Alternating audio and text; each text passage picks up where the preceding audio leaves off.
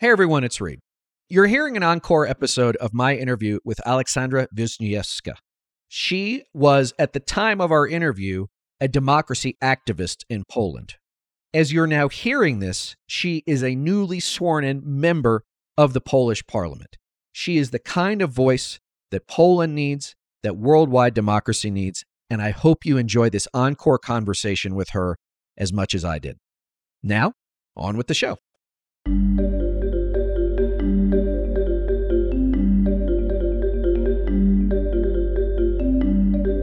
Welcome back to the Lincoln Project. I'm your host, Reed Galen. Today, I'm joined by political scientist and humanitarian expert Aleksandra K. Wiśniewska. Aleksandra recently completed a one year mission in Ukraine with the international humanitarian organization Intersos, where she served as the head of mission.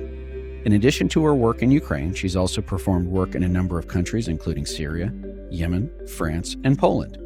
She is a winner of the Green Hero Award of the UN Global Compact Network Poland and the Green Festival Foundation for Steadfastness and Actions for Human Rights and Climate, the Karski 2020 Award for Civil Courage, and the Forbes Polska 25 Under 25 Award in the Social Activity category. Alexandra is a graduate of Oxford University and the London School of Economics and Political Science and has recently returned from a trip to Ukraine. Today, she's coming to us from Warsaw, Poland. Aleksandra, welcome to the show. Thank you very much for having me, Reed. Thank you for having me.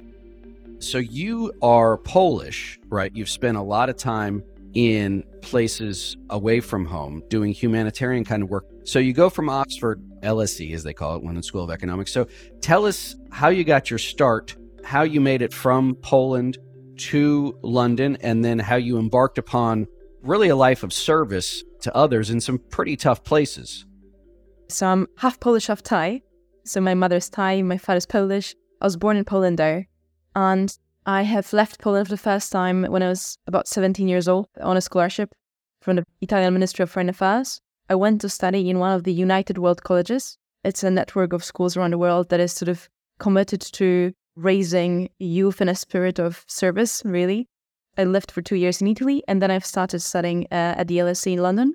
I did politics and philosophy degree. It was before my Oxford degree. And my last during my last year of my undergraduate studies, I had volunteered to work in the Greek islands on the island of Lesbos during the peak of the refugee crisis. So what had happened is that at that time, my home government, Polish government, has been boycotting any sort of EU quota of the allocation of Syrian refugees, including children. And I had a, a bit of a free time left during my Christmas break, so I showed up on the um, on the shore on the island of Lesbos, which was experiencing an enormous amount of people attempting to cross the Mediterranean Sea between Turkey and Greece every single night. And a lot of people had been drowning. And I've showed up on the shore and thinking that, you know, I might maybe assist a little in running the camps or just be of some symbolic help, really. And I also, as a European and as a Pole, you know, I felt quite ashamed of my home government and I felt like I had civic duty just to do something, you know? And during my first night on the shore, I have encountered such shocking circumstances of, you know, people dying, I mean, senseless deaths on the sea. And it has changed my vision on, on all my life plans. So you're in London, you're going to school, you're going to Oxford. You go here. What was your plan before you left for Greece? So I thought that maybe I'll do a bit of a you know political science and maybe I'll do lobbying a bit. And I think at that stage, you know, I very much thought that it is the primarily the institutions, you know, that have the primary responsibility and the governments, of course, for um, what's happening in the world, especially in the places where the world map is bleeding. And then, you know, very soon I have discovered that in fact, you know, you have one of the most striking humanitarian crises happening on the shores of Europe, you know, obviously nothing comparing to Yemen or comparing to the countries that are neighboring to Syria, etc. But still, people that you know have left their home countries that have are fleeing violence, fleeing political violence, and that end up drowning. And I wanted to really understand why and what's happening. And during my very first night serving on the shore, we have managed to secure about three, four boats filled with, you know, about 50 people each. But approximately 17 people drowned by the Turkish shore, including many children that night, while the EU has been trying to pass something called EU Facilitation Directive, which was a policy that attempted to crack on any sort of smuggling and they put under threat of arrest all the volunteers working on the shore. So anybody that was trying to take the drowning people out of the water, as the international maritime law actually tells you to, right? Anybody that would try to help people with hypothermia or feed them would be liable to prosecution. Sort of being punished for being good Samaritans. Yes, correct. And a joke emerged, you know, like how can you tell if somebody's working for the UN, you know? Well, they never get their shoes wet, you know? And uh, essentially, we've been pulling out people from the water, and the UN was only transporting them to the camps. And it was so striking to me. And the EU has started put NATO warships on the water at some point, trying to return the boats back to Turkey. But what has happened is that a lot more people died at first, trying to choose, you know, much harder routes and during much more dangerous storms. And it seemed a bit Orwellian, you know, to me at that stage. Since 2014, about 10 years ago now, I'm going to ask you a historical question, which might be unfair. Between 2014 and today, between Syria and North Africa and now Ukraine, has Europe experienced a mass migration like that in recent memory? What Europe is currently experiencing, right? I mean, it's an intense migration crisis, but I think that the problem that we're facing is a lack of the vision of the politicians on how do we form a migration policy. And I think, you know, the current understanding of who a refugee is and who a migrant is is resting actually on the world order after the Second World War. And it's not relevant anymore. And I think one thing which we fail to recognize is that, you know, why people cross through the sea to reach Europe. I mean, basically, out of all the refugees globally, uh, refugees and migrants globally being on different migration routes in the camps, only 1% that applies for asylum in Europe actually receives it. So what happens is that on one hand, we lament the existence of the human smugglers. On the other hand, we make it the only route of actually applying for asylum in Europe. You know, I've seen children that were in the camps in France, for example, trying to jump on lorries, you know, every single night to try to reach the UK where they had some sort of family members, seven year old, eight years old, mostly boys from Afghanistan, from Syria, from Iran. And they would cut out or they would burn their fingertips, you know, because they were afraid that because of the Dublin Treaty and the Dublin Regulation, that requires you to leave your fingerprints in the first European country that you reach, that being Greece mostly or Italy, that you can apply for asylum only there. But then the average time that you spend in the camps is five years. So the children that are desperate, for example, unaccompanied minors that are desperate to reach safety, you know, in different countries, are trapped in this limbo in the system where, I mean, really trying to evade the law and becoming victims of human smugglers, victims of sexual exploitation, victims of human trafficking becomes extremely common. And I think we fail to realize the situation and the tragedies and the aspirations of people that are caught, of people in places of conflict. And we have not found yet a system that can be based on international cooperation and that can be an equilibrium between thinking of strategies and being rational and thinking of the interests of the state, but on the other hand, of also of remaining deeply humane and empathetic and of understanding where do these people actually flee from. So, Aleksandra, you said one thing to me that struck, and as I said, I was in a meeting about four years ago where someone, we were talking about the American political system, and someone said, Well, you know, in the post war era. And I said, May I interrupt? And he said, Yeah. I said, You know, that was 80 years ago, right? Not eight years, not 18 years, 80 years ago. And so, how is it that we can expect either here in the United States politically or really anywhere that as fast as everything has moved, more has happened in humanity between 1945 and 2023 than happened in the previous 150,000 years. So now, like, oh, we think something that a bunch of old guys in 1945 came up with and you know, some castle, like, is now still going to be adequate. So, how do you, as someone who is a young, well informed, and, you know, someone dedicated to service, how do you see that sort of rustiness? How do we overcome that? Because one thing you're also talking about is a basic lack of leadership. These are really significant problems. You can't have seven year olds living in a camp in France for five years. That is a post World War II thing, right? A displaced persons camp. Now, Ukraine is one thing, right? You've got people fleeing a war, but maybe all these folks are fleeing a war. But the answer can't be the worst possible outcome for somebody who's been fleeing their lives, which is a camp. And why is it that the camp always seems to be, and this may be an unfair question, why does the camp always seem to be the dumping ground, for lack of a better way to say it, for these people who are literally fleeing for their lives. So at that time, when I was sort of at the peak of the refugee crisis, at the time I was 21, and seeing what you're basically what you're describing is that how inadequate our best policy making tools are, and how what lack of vision are we facing, even at the best of our institutions.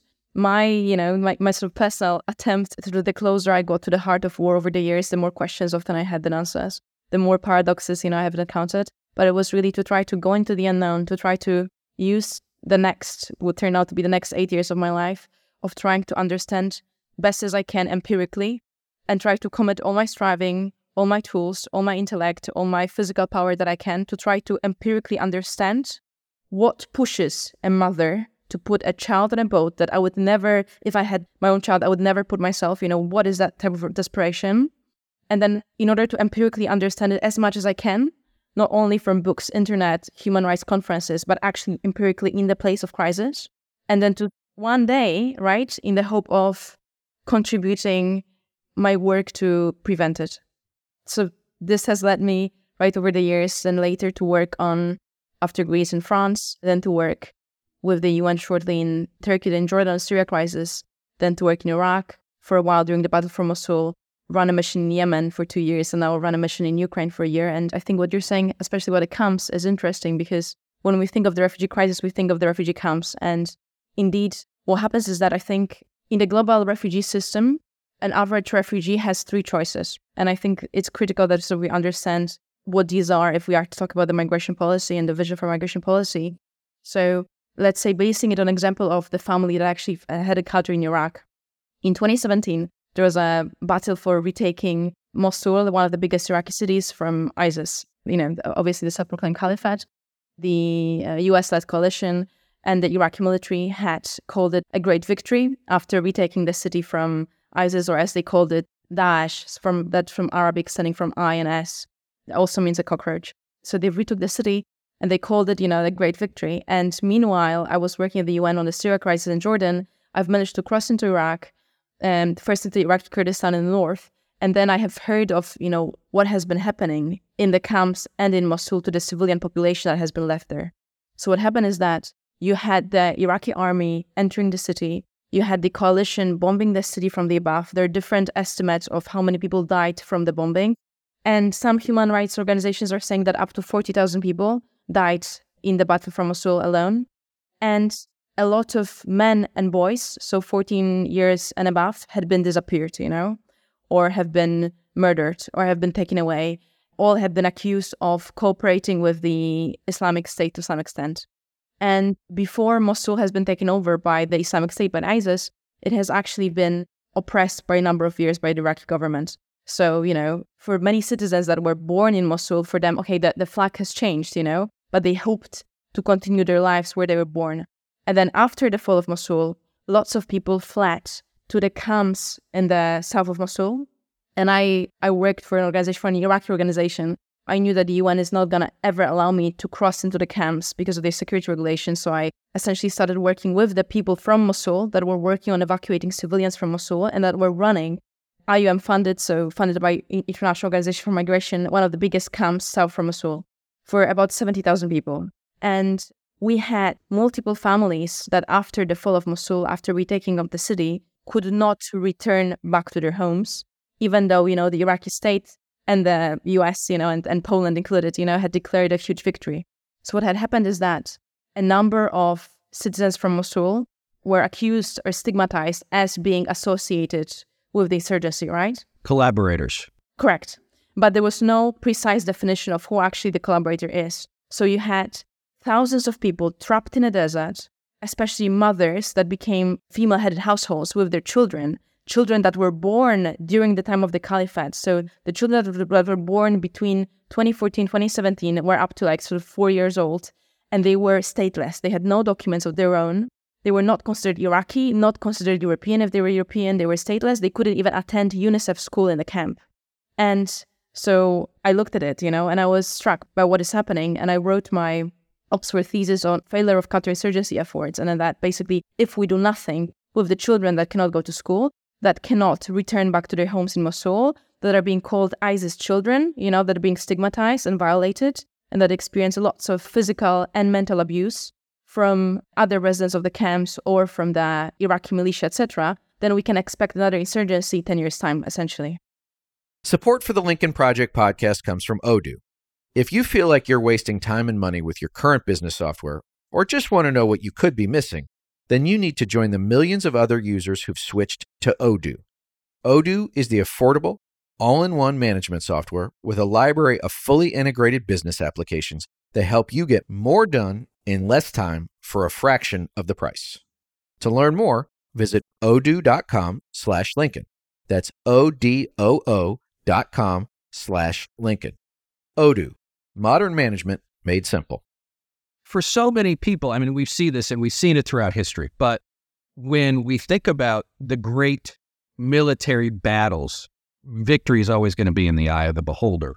That you think of mostly men, guns, tanks, whatever it is, they have won this great victory. They have, quote, liberated a city. And then they move on or they dissipate or whatever. But much like a hurricane, this enormous amount of violence comes through and the wreckage and the death and destruction remains. And so what you're saying here is that, you know, it's one thing for counterinsurgency to work to kill the insurgents, right?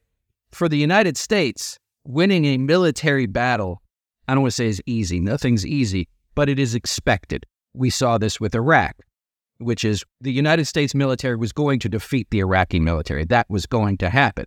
But it's that vacuum, Aleksandra, that is created that unless someone has a plan to fill it with, to your point, humanitarian aid or some plan to say, okay, how are we going to return or create some level of normalcy? Then this chaos is not days, weeks, months, but years. And to your point, now you have kids who they belong to one mom, but they belong to no one else. They belong to no country, they belong to no city, they belong to no community. And what are you supposed to do with them? And so, to your point, it's, you know, Iraq, probably not a particularly stable place anyway, right? Syria is a disaster. All these places, too, suffer from tyrannical governments, authoritarian governments, probably non existent social services. In some place like Yemen, you have a civil war, proxy war between two other states. And so, yeah, that's the part of it, which is it's one thing to win a military victory, but winning the peace has always been much, much harder. Correct. And this creates a situation where, of course, after you know huge declared celebrations and victories, you know, I remember these fireworks in Erbil, you know, in northern Iraq, you know, all over after the after the battle for Mosul, and a lot of celebratory fire, etc. And meanwhile, I mean, the city was obviously was a cemetery, absolutely destroyed. And you know, when you look at the cities that have been bombed, when you look at the cities that have been destroyed, and we can see what the war does to cities. I mean, if we imagine what it does to the people that survive, and let's say that you know you're this one of these ISIS wives, you know, so called, trapped in the desert of Mosul. Your one choice is to stay in the camp. In the camp, you have humanitarian assistance, limited, but you have some access to water, some access to medical aid if you might require to do so through humanitarian organizations working in camps, but you have very limited dignity, very limited ownership and autonomy over your faith. You have limited opportunities, no opportunities to work, to be independent. And the average time to, of remaining in camps is basically five years. So then you can have another option, which is to flee to, let's say, a neighboring state, Jordan, Turkey, Lebanon. So most of the countries that absorb the refugees from Syria and Iraq. And then you are in an urban area. You are not permitted to work legally, so you work illegally. You've lost the access to aid, so if you've lost the access to humanitarian assistance, and you're mostly marginalized for years. So essentially, there is a chance of seeking asylum in Europe, let's say, but that chance is so small that it's basically non existent.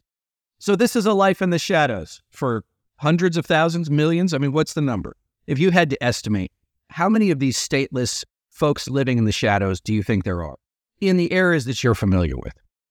So, I mean, looking at the amount of people that are internally displaced I mean, obviously, there is a number of refugees that we know of, and then there is the number of internally displaced people within their countries, which is multiple times the amount of the people that are displaced globally. And I mean, just looking at, for example, the example of states, currently Ukraine, so the most visible conflict. Within the state of Ukraine, you have currently 18 million people requiring humanitarian assistance to survive, out of which I think 5 million people are internally displaced, and we have 6 million refugees abroad. And then Ukraine has been receiving obviously a tremendous amount of aid comparing to other countries such as Yemen. You know, just right before Ukraine, I served in Yemen. So I went from one of the most forgotten, ignored crises into the most media attention, and, and I think rightfully so, because it creates also political shockwaves that are going to destabilize, you know, Poland, Europe, the rest of the world, obviously. A far more significant political struggle in many ways than the internal or proxy war in Yemen, as, as tragic it is, might politically be for the global order. So, I mean, the amounts are huge. And I think on one hand, the understanding is limited, but also I think the easiest thing to do, you know, when you when you see suffering, right, is to turn away from it. And I think what our educational systems are failing a bit to do is to encouraging us to turn towards it, you know, instead of turning away. And I think if we are to be able to raise to the challenge of globalization, people on the move, climate crisis that will cause even more people to move, but also the military capabilities and also the technological warfare, cyber warfare, and the challenges to security that makes, for example, today for a number of unstable, insane individuals, they can produce a chemical bomb, for example, in the garage, you know, or they can attack another state, you know, and deliver it via a drone if they wanted to. Exactly, which was not the case 30 years ago, you know? So I think that all of us across the world, in the US, in Poland, which is currently the eastern flank of NATO, of course, have to work tirelessly on ensuring that our best institutions, NATO, the EU, but the UN, you know, are being sort of systematically improved. And I've worked for the UN um, for, I mean, for one year, but I did. And during that time, I remember, you know, seeing the huge shortcomings of the UN, you know, the lack of the military force that can be deployed, you know, the fact that in many crises in the world, like Srebrenica in former Yugoslavia, during the murder of the Muslim Bosniaks by the Serbs, or in Rwanda after the genocide, the UN basically stood aside and watched, right? I think despite that, I also look at the UN Charter, you know, and that attempt of a group of people to create one global assembly of the nations where things can be debated instead of immediately going to war, where we are trying to save humanity from the scourge of war, you know, I think this purpose is so noble. And I think we all must work tirelessly to preserve it. And I'm also an idealist, you know, so I think that, you well, know. Uh, if I may yeah. interrupt, let me ask you that because that was going to be my next question, which is you, even at still a relatively young age, a very young age, you've seen a lot, you've done a lot. And what I'm hearing is that you've had an incredible education. You're talking about understanding the empirical evidence, understanding empirically why these things are happening but you have managed to maintain both a realism about the world writ large, a realism about the institutions that are at work, whether or not it's the EU or the UN or whatever it is.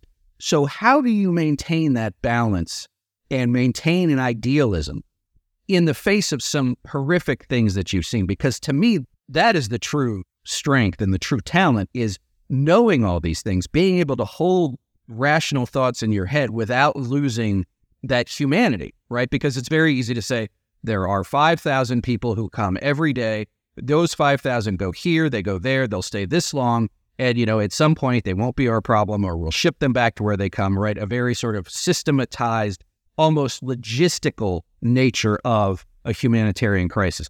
But then there's the other part, which is okay, what are the root causes of this and how do we stop them? But again, Aleksandra, the stuff that you're talking about, the stuff that you've seen and that you are trying to help must be in some days crushing. So, how do you get up every morning and say, I'm going to do it again? I truly believe that from certain experiences of the things that I had seen, you know, many years ago at sea, they carry responsibility. I think that if we witness certain things around us, and there are many, and they can be in our hometowns, they can be in our home states, they don't have to be abroad, they don't have to be on the front lines, but I think we owe this to the world to try to match our skill sets with the need around us. And I think we're all needed. And I think when I encounter younger people than me, I have younger siblings, I try to tell them constantly that you are needed and your inaction in the world will have consequences, essentially. And it's not only for your own sake that you ought to try to strive to achieve the best education as you can, the best tools of impact that you can, build biggest teams, you know, find the biggest financial resources to make the world a better place, but also because the failure to act currently can have disastrous consequences given the amount of populism that we can see, given the amount of autocrats in power, given the amount of violation of the rules of the jungle, of the international humanitarian law, of the laws of war that we can see currently in the world with the Russia Ukraine war or really Russia the West war, right? That we can see, you know, in the American Republican Party with Trump, that we can see in Poland with the current government, you know? So for me, it's just an attempt to take responsibility. But it is very true that many times I had tremendous amount of doubts and uh, there were days where I felt extremely powerless because for every single person that we've managed to save, the teams that I had the great privilege to lead in Yemen or in Iraq or in different countries, for every single person that we served, there were so many others that we couldn't. And it always felt like a drop in the ocean. And I think that two things were giving me hope in these situations. First was the sheer resilience and the sheer acts of courage amongst the people that I had the privilege to serve. So, for example, you know, now looking at Ukraine, right? I've served in many places and I've never seen a nation like this, really. I mean, they are fighting with, obviously, with our tools, with our weapons, but with their own blood. And with every single Russian missile falling on a school, falling on a civilian infrastructure, you know? I mean, obviously, the Russian logic is to try to, you know, the scorched earth, try to bring the nation down that they couldn't themselves take over. But with every single missile falling on a civilian infrastructure, you can only see that the morale of the country are rising, you know?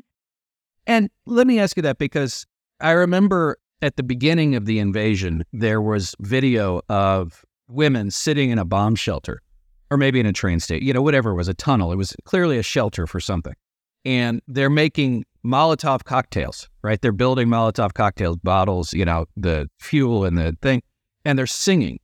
And I'm like, this is going to be a tough group of people to beat because they're whistling while they work at making sure they've got enough Molotov cocktails to give to the guys and gals that have to go out to the front lines. But talk to us a little bit because of the things you're talking about. For us here in America, Ukraine is the one that is top of mind, probably because it's Europe, probably because it's Russia. So tell us, I think when we talked earlier in the week, you said you just come back from Bakhmut. So give our listeners some sense of how you see it. You mentioned the resolve of the Ukrainian people, which I think is undeniable. And much like your own home of Poland, you all have lived at the crossroads, uh, what Tim Snyder in our country calls the bloodlands, right? Which, whether they're from the West, whether or not from the East, you all have been in the midst of this for centuries. So give us your vision of what's happening in Ukraine today. There's the military piece, but also with the people. Correct. So, what is currently happening in Ukraine is that let's start from a humanitarian perspective, then we can move on to perhaps a more military or security political view. So, from a humanitarian perspective, we have a country that is currently, I mean, today is the 525th day of the war, is the 2nd of August. And so, we're sort of over one year into an extremely brutal conflict, a slaughter that I myself have never seen looking at the military capabilities involved because essentially since October last year, so since October 2022, Russia has started to conduct mass missile strike and they have the capacity approximately to conduct such a mass well-planned missile strike every 2 weeks. But there are multiple air raid alerts every single day and they're indiscriminately bombing right now civilian infrastructure, but particularly focusing on any sort of energy sources. It was an extremely tough winter in Kiev where a lot of people just especially on the eastern border, froze to death, where temperatures, you know, would fall some to minus 15 degrees. On the Russian-Ukraine border, where me and my humanitarian teams and other organizations were trying to set up heating points for people that would search for firewood, for example, in the forest, and they would run into mines.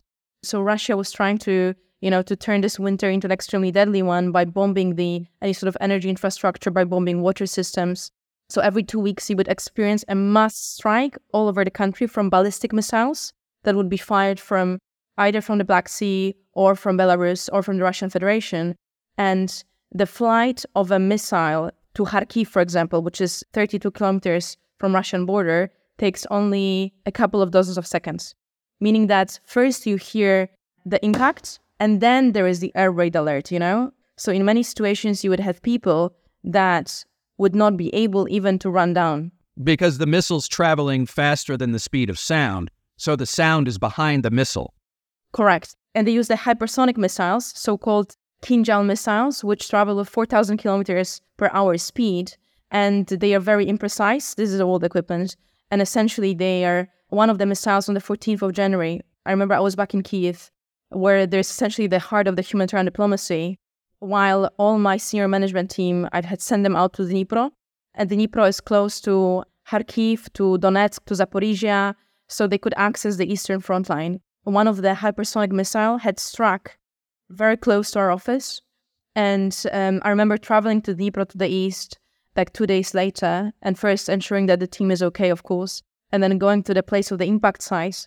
And it was this huge post Soviet building that got struck with a missile, and 236 apartments have collapsed. It looked as if, you know, some sort of beast would have like devoured like a part of the building.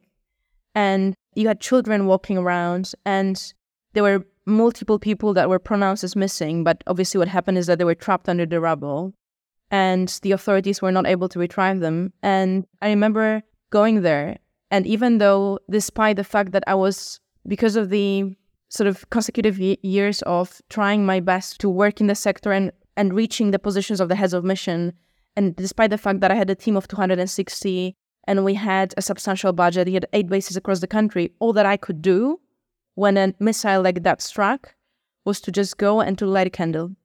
I had this little candle that I had in Kiev that I would light in my office when I had no electricity.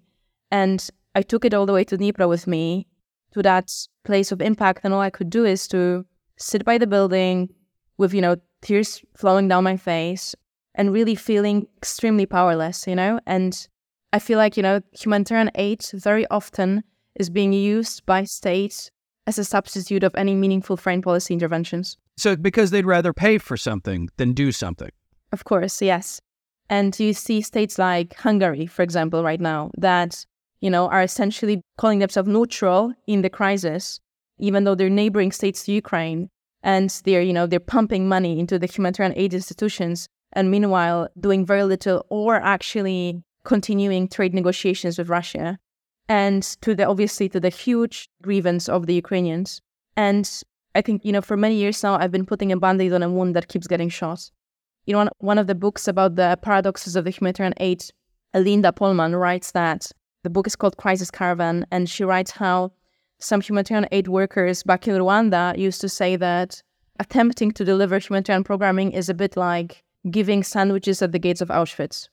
And obviously it's an extremely brutal comparison and due to the you know the history of my own country i don't think i would dare saying that myself but looking at the slaughter you know now happening in ukraine daily i really think that it captures the raw brutality the carnage you know the scale of the carnage and meanwhile i see the support the humanitarian support decreasing you know people being tired of the conflict and we must rise to the challenge, you know? The US obviously is absolutely critical force here, you know, supporting states, you know, such as, you know, Poland currently here and supporting the Ukraine effort. We really have to be ready for something that would be a long war, a long conflict, and also a very long period of rebuilding the state. One thing, you know, that I think is might not be transparent from far, but I see very vividly in Ukraine currently, is that across the entire front line, you have people returning to the areas which were retaken by the Ukrainian forces or the Russians have been pushed back. And you can see this erosion of the societal net with the people returning being called, you know, you cowards, why have you left? And those that stay are being called collaborators, and why have you stayed, you know?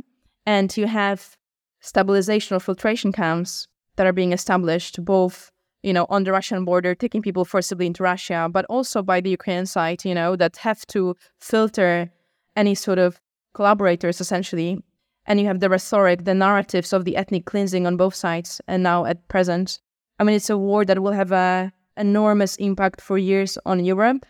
And this, I think, creates a particular feeling of responsibility for states such as, I mean, of course, for the US with your upcoming elections, but also for us to ensure that we can be a shining light of leadership, of democracy, and of solidarity when the world calls for it so badly.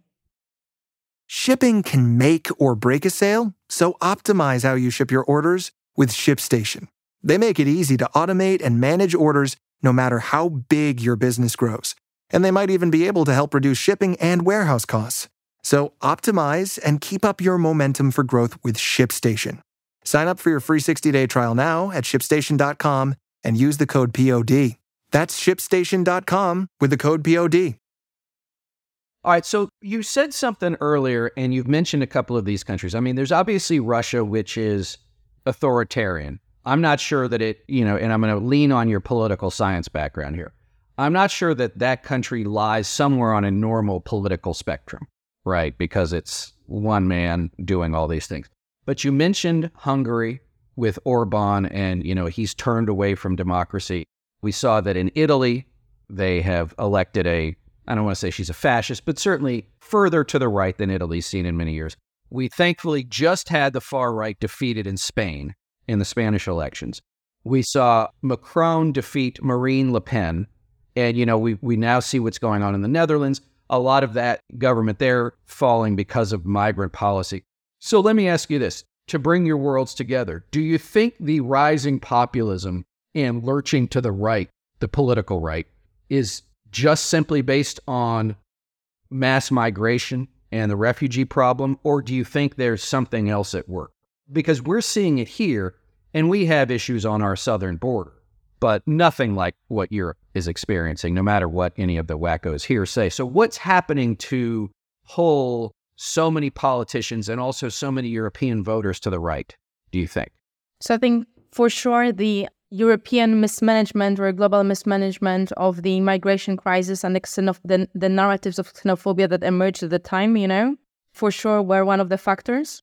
I mean, you see states that have very misguided migration policies, I know France that are not dealing with immigration well, but on the same time you have Canada that is dealing actually quite well, you know, and has like programs of reintegration of the families, program of ensuring, you know, that the demographics that actually enter the country are those that the, that the, the economy needs. I mean, so there are ways of managing the migration system that are better and those that are worse. So I think for sure that was a factor. For sure in Poland, there was a huge, extremely xenophobic narrative going on by our current populist conservative and Eurosceptic government. And uh, as you mentioned, you can see it also obviously rising sentiments in Hungary, in Italy with with, with Meloni, with AFD, with an etc. of different parties in Europe. I think what has happened, at least looking at, for example, the example of Poland, you know, which is a state that for many many years has been a state that almost seemed like one of these perfect poster boys of the EU integration, you know, we had almost like a golden age of Polish economy after joining the EU. We've had sort of this liberal class growing and Poland increasingly opening ourselves more economically, but socially, ideologically to what I think we, we might call sort of Western liberal democracies. And then suddenly a crash, right? And when you right now currently look at, for example, the Freedom House Index, Poland has never been as low as it currently is, you know, in its democratic history on the Freedom House Index. So we are eight years in a row of the rule of the current government. So they are law and justice the ruling party. So it is a law and justice rule government. And what you can see is that their main voter base is that of the people that actually felt forgotten when Poland joined the EU.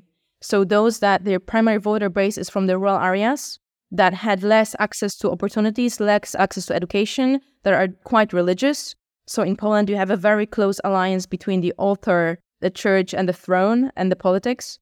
And you have these extremely populist policies, which essentially told people that by engineering two emotions primarily, engineering fear and engineering anger based on the external enemy, such as refugees or migrants, for example, instead of focusing on solutions, they were like, look, they are the enemy, and we have to consolidate under the strong, almost authoritarian party leadership, you know, increasingly illiberal that takes over the media, takes over the constitutional courts, you know, takes over the parliament, you know, increasingly so, in order to deal with the external enemy. And I think one thing which is also quite symptomatic in the Polish populism that also you can see in, in different populists around the world is that it's based on some sort of myth. And the Polish populism currently has been the first government of the law and justice after 2005 has been based on a myth of so-called lustration policy. Lustration policy was a policy that was meant to purge the Polish political and public scene from anybody that collaborated previously with the communist regime. And many people, you know, were forced to sign some sort of paper. And the current myth is based on something else. The current myth is based on the myth of the entire liberal opposition, the entire sort of center and center right or center left um, opposition parties collaborating either with Germany, collaborating with the EU, you know, to essentially oppress the Polish nation. And in 2010, we had a tragic accident. So in 2010, a plane, you know, a Polish plane full of Polish dignitaries, full of Polish politicians, Polish president and his wife, first lady, and the biggest generals of the Polish army, including those of the opposition. There was this Sikorsky? Kaczynski, Lech Kaczynski. Kaczynski. Okay. So Lech Kaczynski and his wife, Maria Kaczynska, had died a tragic death in a plane crash. So there was a Polish plane that flew to Russia to commemorate a massacre committed by the Soviet Union many years ago, and the plane crashed. This was the Katyn Forest. Correct. And 96 people died tragically. And obviously, Poland was mourning for a period of time, but the surviving brother of Lech Kaczynski, Jarosław Kaczynski, who is right now he seems like a like an average member of the parliament, but in fact he's the kingmaker of the Polish government currently. He turned, you know, what has been happening into a myth of a conspiracy of the current opposition, Donald Tusk collaborating with the Germans and with the Russians to murder the president. And basically, they had set up these rituals of a monthly marches through Warsaw to commemorate the massacre that they are unofficially calling a murder. They've launched a number of investigations that had never proven, you know, anything, but that are putting voters either in a state of implicit um, murder that has been committed. And now, using a publicly state funded media that the party has taken over, and a lot of people in Eastern Poland, in Southeastern Poland, have only access to one TV channel, being that state funded media. They have spread the myth, you know, and using also the institution of the church. And they have been manipulating the voters since then. And now we're eight years in. We have upcoming in October uh, critical elections, some calling it the most critical elections in Poland since 1989, where the opposition that currently is attempting to be united under the leadership of Donald Tusk, so the previous president of the European Council, that have returned to Poland to try to unite the opposition, and I think stands a fair chance of actually forming a government. So we, we're facing these elections, and it's an extremely critical moment for the Polish democracy, especially so because we're now the frontline nation, right? So whatever incompetence, stupidity that we might commit might have global repercussions on other states and the global security as well. Well, look, I mean, so much of what you're talking about is echoed here in America you talk about the myth. It could be what we're dealing with as we speak, which is somehow that Donald Trump won the 2020 American election. Everyone knows he did. He knows he did. But now, you know, in a, in a, the New York Times, which is you know obviously the paper of record in the United States, says something like 70 percent of them, you know, Republican voters believe that Donald Trump won the 2020 election, which means, as you talk about the myth, that somehow Alexandra, you know, we live in an occupied country right? Joe Biden's not really the president, right? He's occupying the White House illegally. And then with our own conservative side here, right, it's not necessarily the Catholic Church, but what we would call the evangelical church, you know, which is almost post biblical, right? Which is whatever we say about the Bible is true and whatever Donald Trump says is okay. And, you know, these two things are totally okay to go together, even though, you know, Donald Trump wouldn't know the Bible from a hole in the ground.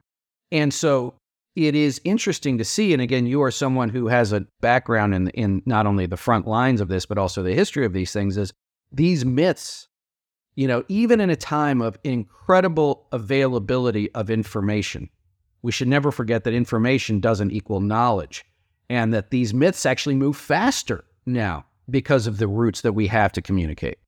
Yes, and this is something that you know myself, me, and the group of my dear friends in Poland, you know, decided to attempt to combat a bit to try to make our little contribution to what is happening here on the on this battleground for democracy. But such battlegrounds for democracy are happening in Hungary, in Turkey, in the US, you know, in Poland currently. And essentially, we have returned from many places from all around the world. I have returned from Ukraine as well after 12 months serving Ukraine. Although I go back and forth, and last week I, I went to Bakhmut, as you mentioned, to try to deliver some assistance to the battalions fighting in Kramatorsk and Bakhmut. And essentially, we, as a group of friends, we had returned really thinking that this is a critical moment. And unless everybody who holds the ideas of democracy, human rights, freedom dear, and unless, you know, everybody will try to take responsibility for the little part of the world that we, we actually can impact, to work together over the next few months, then we might find ourselves in an extremely dark scenario, extremely dark, where we can not only uh, be of the critical danger to the rest of Europe, but also, you know, when you when you look at, for example, Ukraine thinking of democracy, and Ukraine currently has to go through a number of reforms to be able to even dream, right, of joining the EU or NATO at some point. And they are doing it. They're, they're trying to accelerate, they're trying to fight corruption, etc., etc. But one of the things that my Ukrainian colleagues kept telling me is that, you know what, Alexandra, it's not only the humanitarian and the military aid that we need. When we think of democracy, we don't think of Paris or London or Rome, you know, we think of Warsaw, you know, a, a bit post Soviet, a bit Eastern European world, you know, and that we can relate to, you know. And if you, as Poland, will try to defend your democratic institutions and your civic society, then that will already be something for us to aspire to. You know, we tried essentially for now. We are we're putting a, a, a get out the vote campaign with a group of my friends, and we you know we, we attempted to make it a bit different to the current political narratives that are dominating in Poland, which are mostly cynical or mostly focusing on uh, quite hostile or focusing on mostly criticizing the opponent rather than showing the positive things that we can aspire to. And we wanted to return to the language of values a bit, you know, but in a way that is not archaic, but in a way that actually puts them in a quite modern context. And that also honors the bravery and the courage of the generations that fought before us, you know, like those uh, Oleg Wałęsa solidarity movement of the people that were celebrating bringing out the Berlin Wall, you know, in Europe.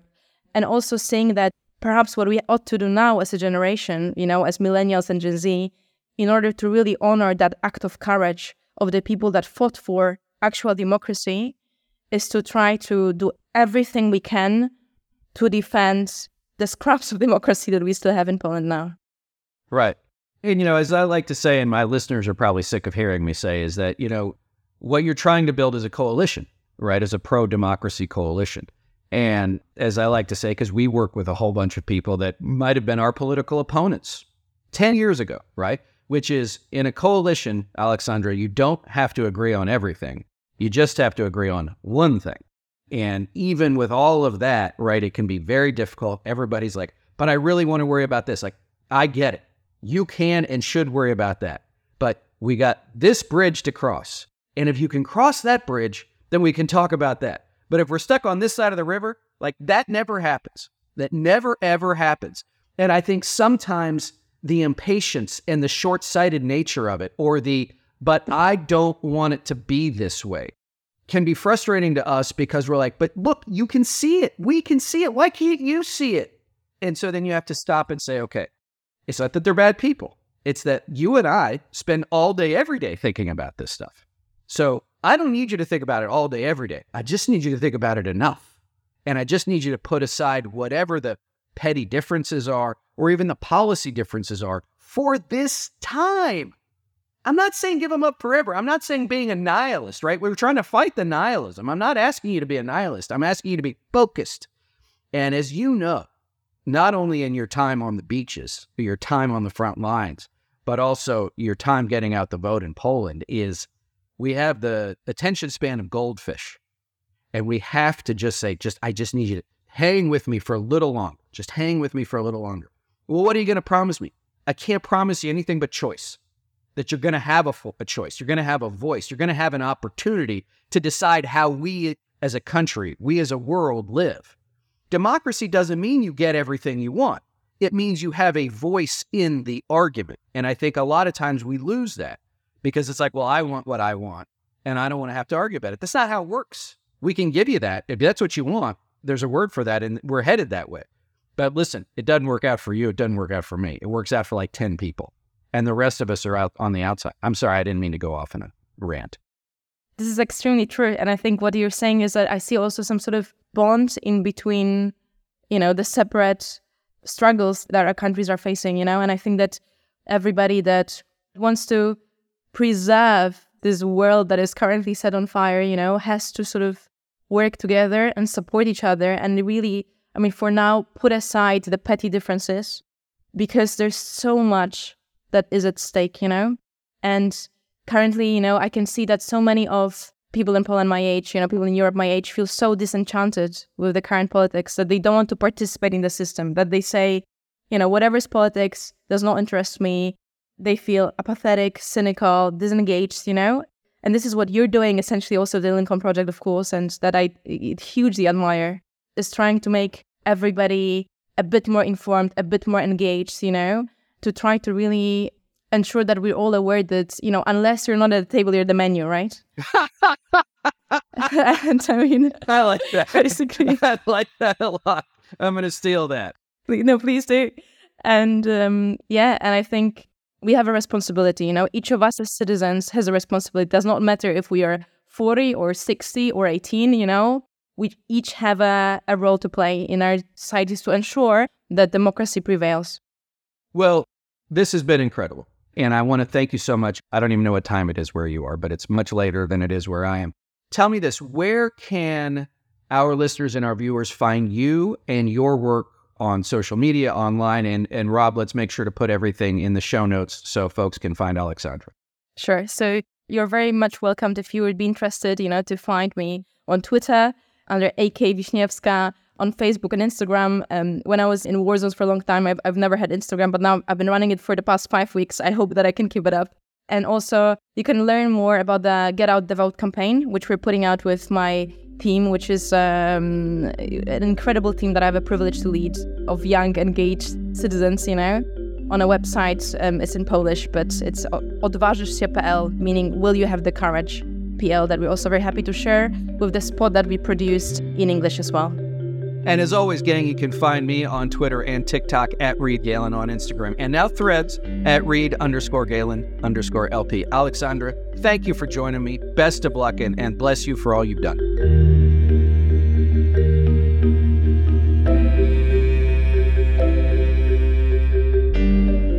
Thanks again to everyone for listening. Be sure to follow and subscribe to the Lincoln Project on Apple Podcasts, Spotify, Google, or however you listen don't forget to leave a five star review. To connect with us, follow us on Twitter at Project Lincoln, and for more information on our movement, to join our mailing list, subscribe to our newsletter, or make a contribution to our efforts, visit lincolnproject.us. If you want to message the podcast directly, please send an email to podcast at lincolnproject.us. And if you want to personally join the fight to save our nation's democracy, visit jointheunion.us. For the Lincoln Project, I'm Reed Galen. I'll see you on the next episode.